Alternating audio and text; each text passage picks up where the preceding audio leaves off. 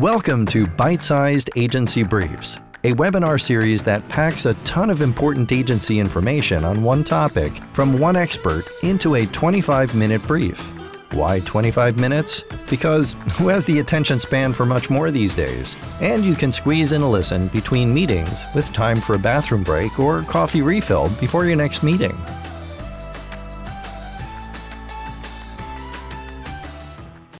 Thanks for tuning in. This is Bite Sized Agency Briefs. I'm your host, Steve Guberman from Agency Outsight, where I coach agency owners to build the agency of their dreams. I'm really excited to be here today with my friend Monica, who manages global content for MD Inc., uh, a content creation company. Her goal is to help make small companies grow and large companies painlessly maintain their digital presence. Uh, and I'm honored to call you both a friend and a neighbor. Uh, so thank you so much for taking the time to join me. Um, how are you today? Um, doing well, Steve, and thank you for inviting me to be on your podcast.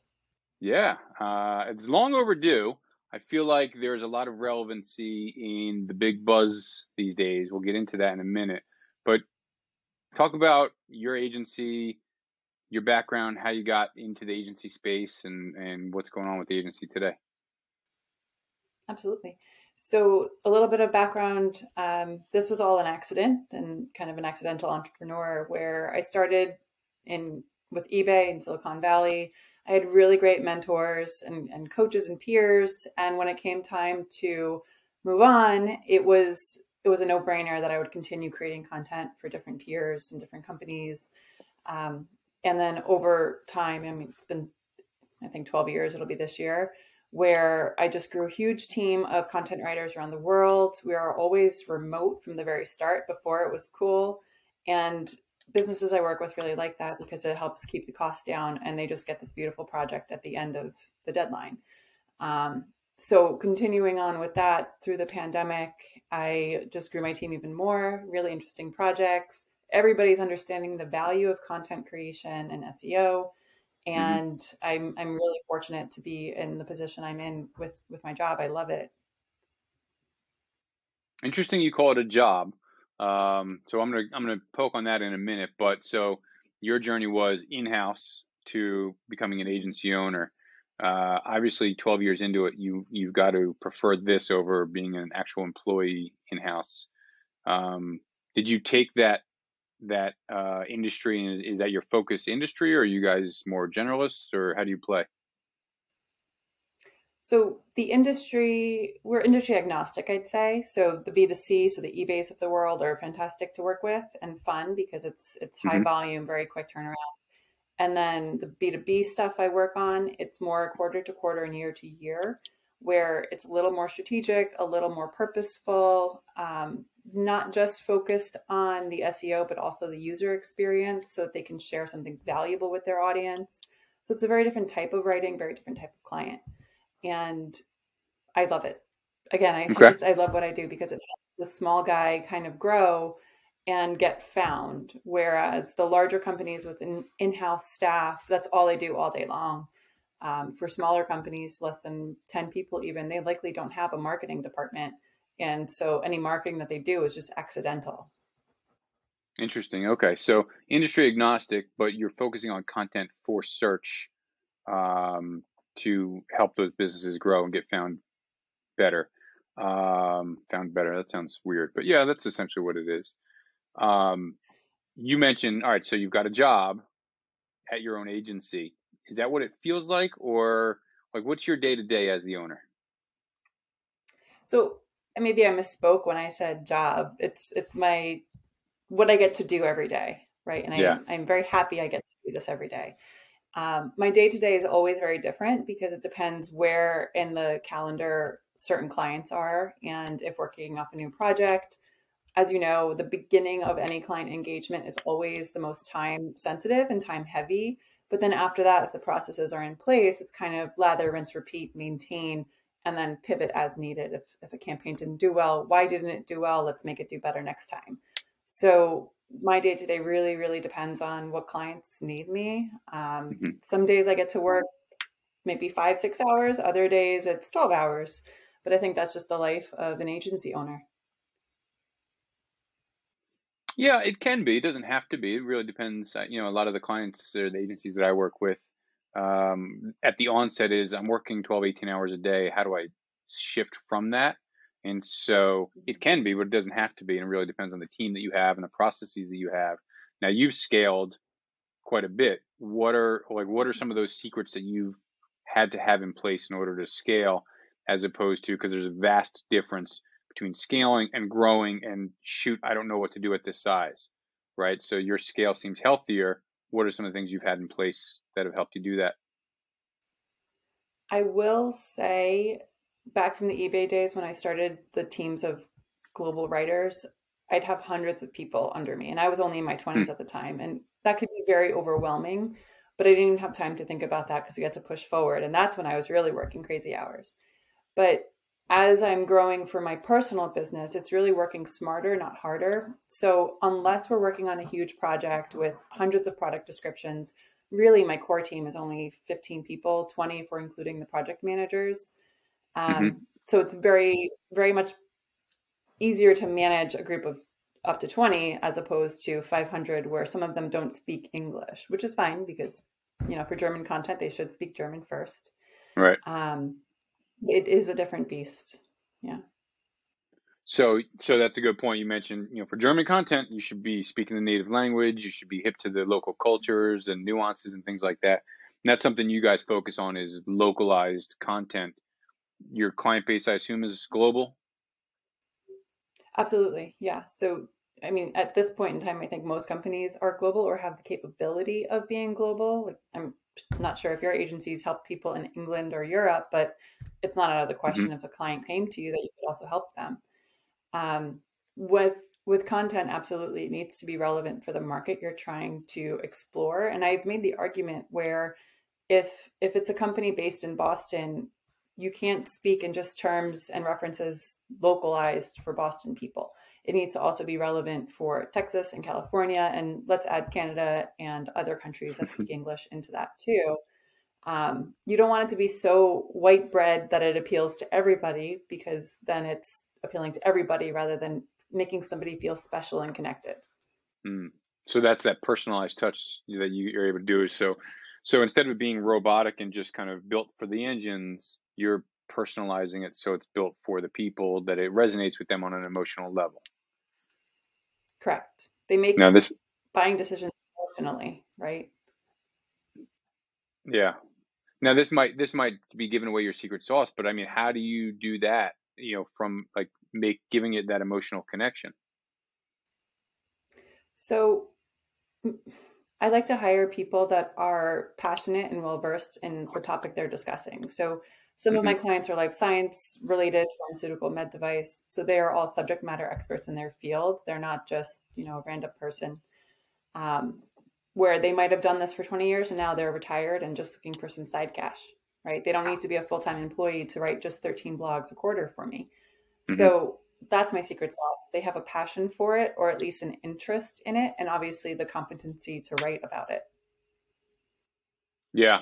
And and does does everybody report into you? Like, are you managing this entire mass global team of writers? And if so, do you speak a whole lot of languages also? So, yes and no for for all of the questions you just asked.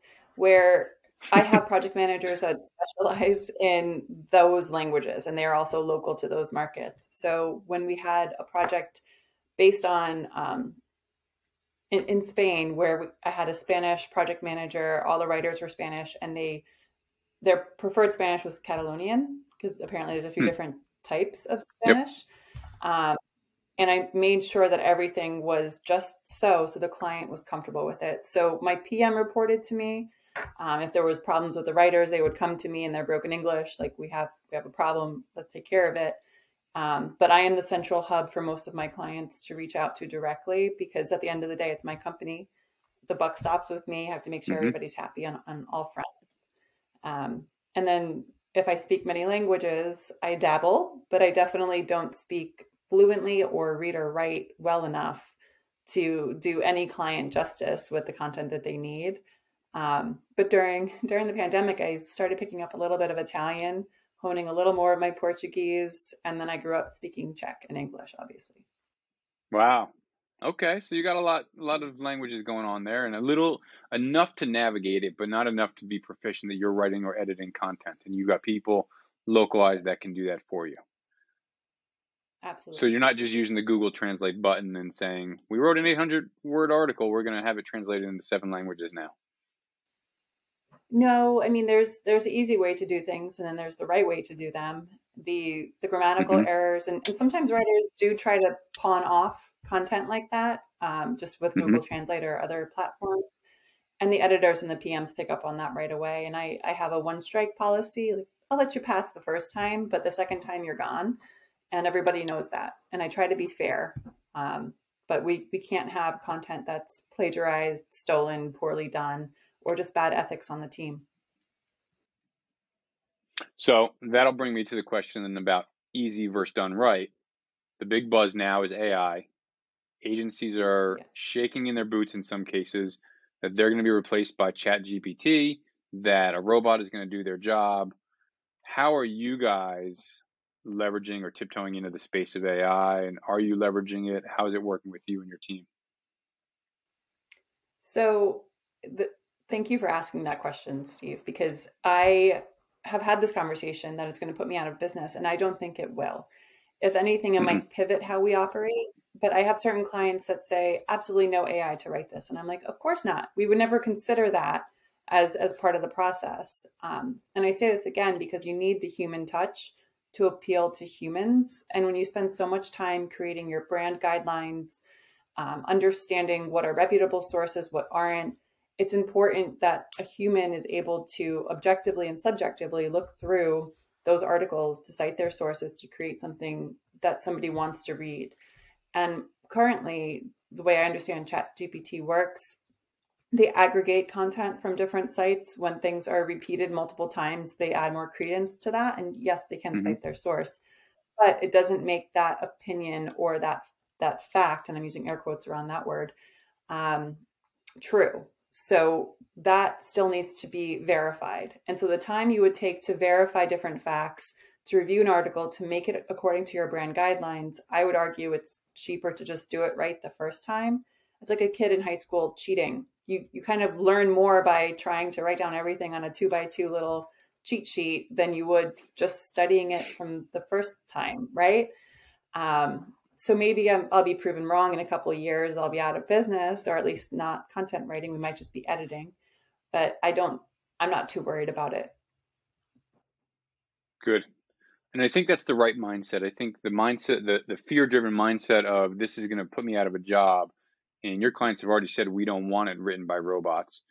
Um, there will be clients and there will be companies that will say, if I can save money, let's just have a robot do it, and they will most likely see um, uh, the negative impact on their search scores, the negative impact on their user interactions, the negative impact on their conversion rates, things like that. Um, but that's not to say that an agency can't leverage it from a research standpoint, from a um, not even a strategy standpoint, but you know, give me an outline to to work from or some sort of framework. And so, um, you know, I, I know developers that are using it to double check code. Uh, I just this morning read an article about somebody had it write a WordPress plugin for them in five minutes to do a thing for them. So like there are some merits to it, and I think it's pretty interesting. But I don't think it's going to put agencies out of business. And the clients that want to jump to it, they're probably not the right clients anyway, right? Right. What's the saying? You can have it fast, cheap, or good, but you can only choose two. Yes. So, I have that hanging on um, my wall right here. There's yeah, a Venn diagram. Fast, cheap, and great. Yeah. Great. Yeah. So if you only have to choose two, which would you choose? And if you're an agency just starting out or a company just mm-hmm. starting out, you're probably going to put more emphasis on the the fast and cheap as opposed to the great. Yeah. So so are you leveraging AI in in any way as far as like upfront research or strategy support or keyword research or anything like that or not even a little bit? So interesting about keyword research, we have software that helps with that. And then obviously access to Google mm-hmm. Analytics, Google Search Console, all of that, and kind of the tried and true ways. Um, mm-hmm. There's there's obviously help in that because they can scrape the data and we can understand what people actually want to read versus what we think they want to read. Sometimes those are very different different things. Yeah. Um, I want to touch on also a, a, company that I used to work through um, creating content, Searchmetrics, and I don't know if you've heard of them, but it it makes it, in mm-hmm. my opinion, like the first AI for SEO, where it tells you how many times to use what keyword, the the volume of content you need to include, whether it's 500 or 5,000 words um, and then you can kind of pop in and see where successful companies are ranking and see what sentences they're choosing with those keywords. So technically, you can plug in every successful sentence from these hmm. these websites and be competitive against them. Um, will the story make sense at the end? I don't know. You still need the human to figure that out and put it all put the puzzle pieces together. Um, but it has been around for a while and it's obviously very expensive and cost prohibitive for some smaller companies to use per brief but it's it's not impossible to mix the the AI or software related content into your brand guidelines but you need that human to be the intermediary there yeah i love that it, for you and your team it keeps coming back to that human touch the emotional connection to the content and not just writing for the robots the thing that I think is super interesting about the robots is a lot of it is historical and we can see what's performing based on what has performed. We can run it against an algorithm, but you really don't get that, um, not even speculative, but the user intent or the buyer's intent on how this might make them respond or react. I mean, does AI help in that sense? Um, maybe you would know better than me, but I'm going to say no to that. Okay. You know, un- unless you can specify, you know, I want a piece that talks about why I shouldn't buy the iPhone 14, right? Where you're talking the Converse side. Um, I don't know. Yeah. To me, that's, I think, you know, it, it's all, and you, you mentioned it's all emotional response. So what's going to make me respond in a way that the brand wants me to respond? Buy a thing or do some sort of a conversion, right? And so if if the robots can say if you write it in this way versus in this way, and like you said, you know, Searchmetrics says if you use these keywords this amount of times with this volume, that'll make people do a certain thing. I mean, that's the psychology of advertising. That's the psychology of marketing, psychology of content. So, yeah, to me, that's pretty interesting stuff. That um, I think some some agencies play into that far better and effectively than others. But I mean, you guys are not just content. Your search results, your search optimization, right? Absolutely. So my approach has always been, and I would like to continue to do it. 51% is for the user, 49% is for Google. Um, mm. So everything is optimized for the reader to get to the bottom of the page because if they're not reading to the bottom, that's not going to help the Google machine understand that your value and your content is relatable. You mm-hmm. want them to click around, not click off. So writing for the person, writing with the human touch, not with, you know, first person directive of, oh, I use this product and it's wonderful. We're not writing reviews of products. Um, it's more of why do you need this product? How will it change your life? How will it be a, a good gift? How will it help your health? You know, whatever the, the call to action is, um, it needs to be written throughout the piece, not just at the end or as an afterthought. Yeah.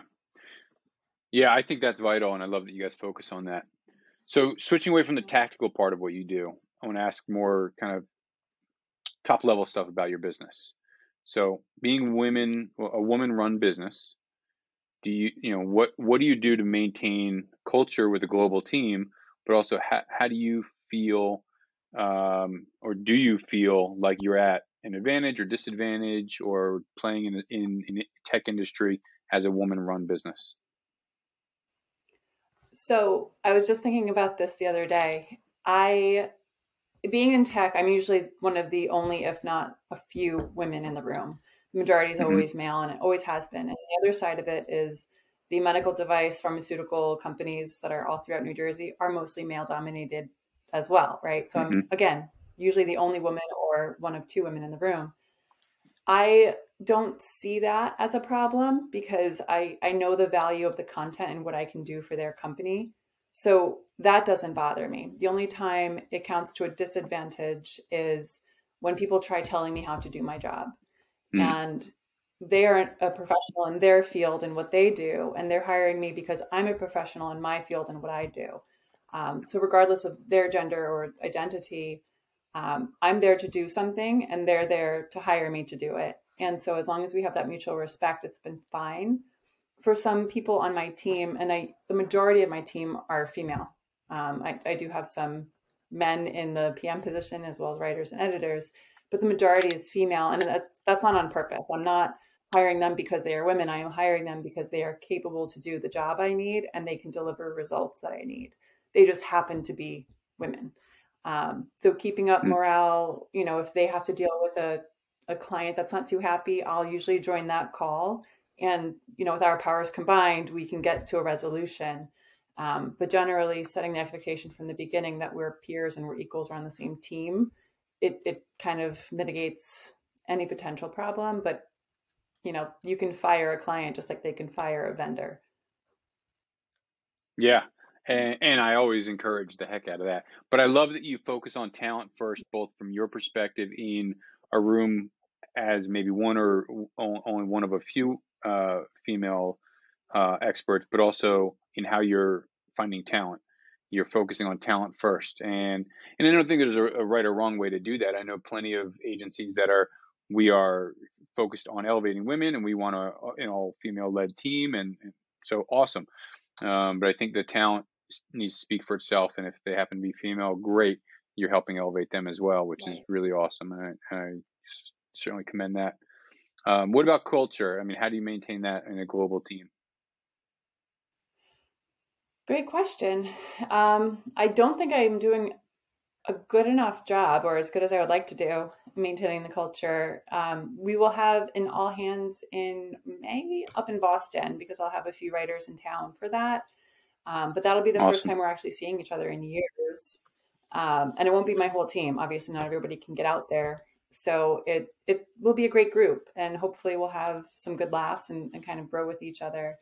Um, but it's always been remote and some people have been working with me for 10 years you know they kind of came with me from the ebay time i've never met them right so how do you have culture with somebody that you've never had a handshake with or mm-hmm. you know shared shared a cup of coffee with so it'll be interesting um, as i grow into this role more and more each year if i can meet more people in person um, but it's not mandatory yeah interesting i love that uh, I think that would be super exciting. I'd love to hear back after you all meet up in, in Beantown up in uh, in Boston and see how that goes and what kind of exercises you do to kind of gel together as a team. That's awesome.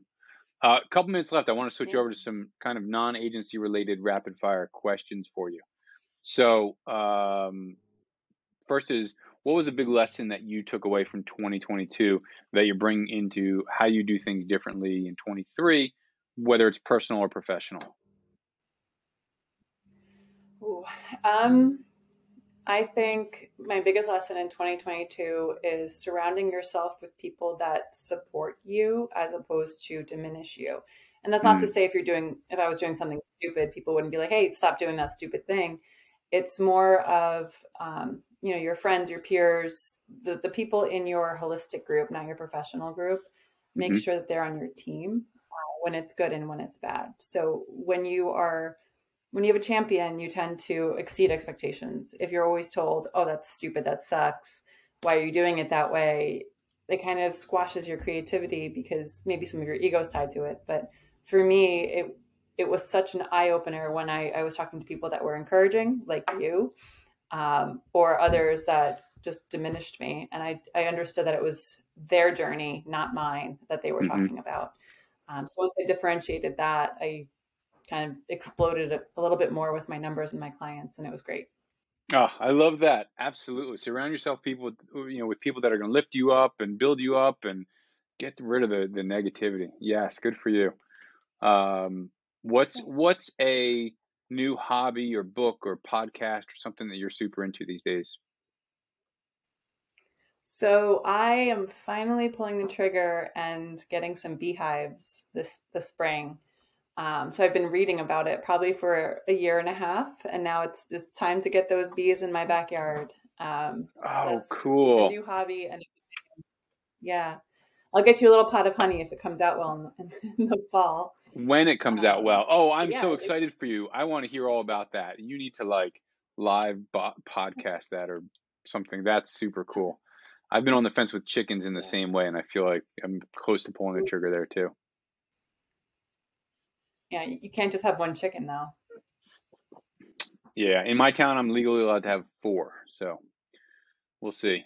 There you go. Um, and then finally, what's the best piece of business advice that you can offer somebody that's listening to this today? Um, this this quote's kind of stuck with me. So it's not mine. I'm just claiming that talent Mhm. hustle beats talent when talent hustle. Um, so you don't have to be Mm. the best at something. You just have to be consistent at it, and things will happen. Um, yeah, just keep going, keep pushing. I love that. That's awesome. Monica, I am so grateful for your time today. I hope to run into you at a local coffee shop very, very soon. If not, let's make it happen either way. Uh, thank you so much for your time. Appreciate you. Thank you, Steve. Thanks again for tuning in to Bite Sized Agency Briefs. As always, if you found value in this episode, chances are someone else will too, so please share it with your network. Also, if you know someone with expert knowledge on a topic that agency owners would love, drop me a note. Let's get them on. Finally, find someone to hug today.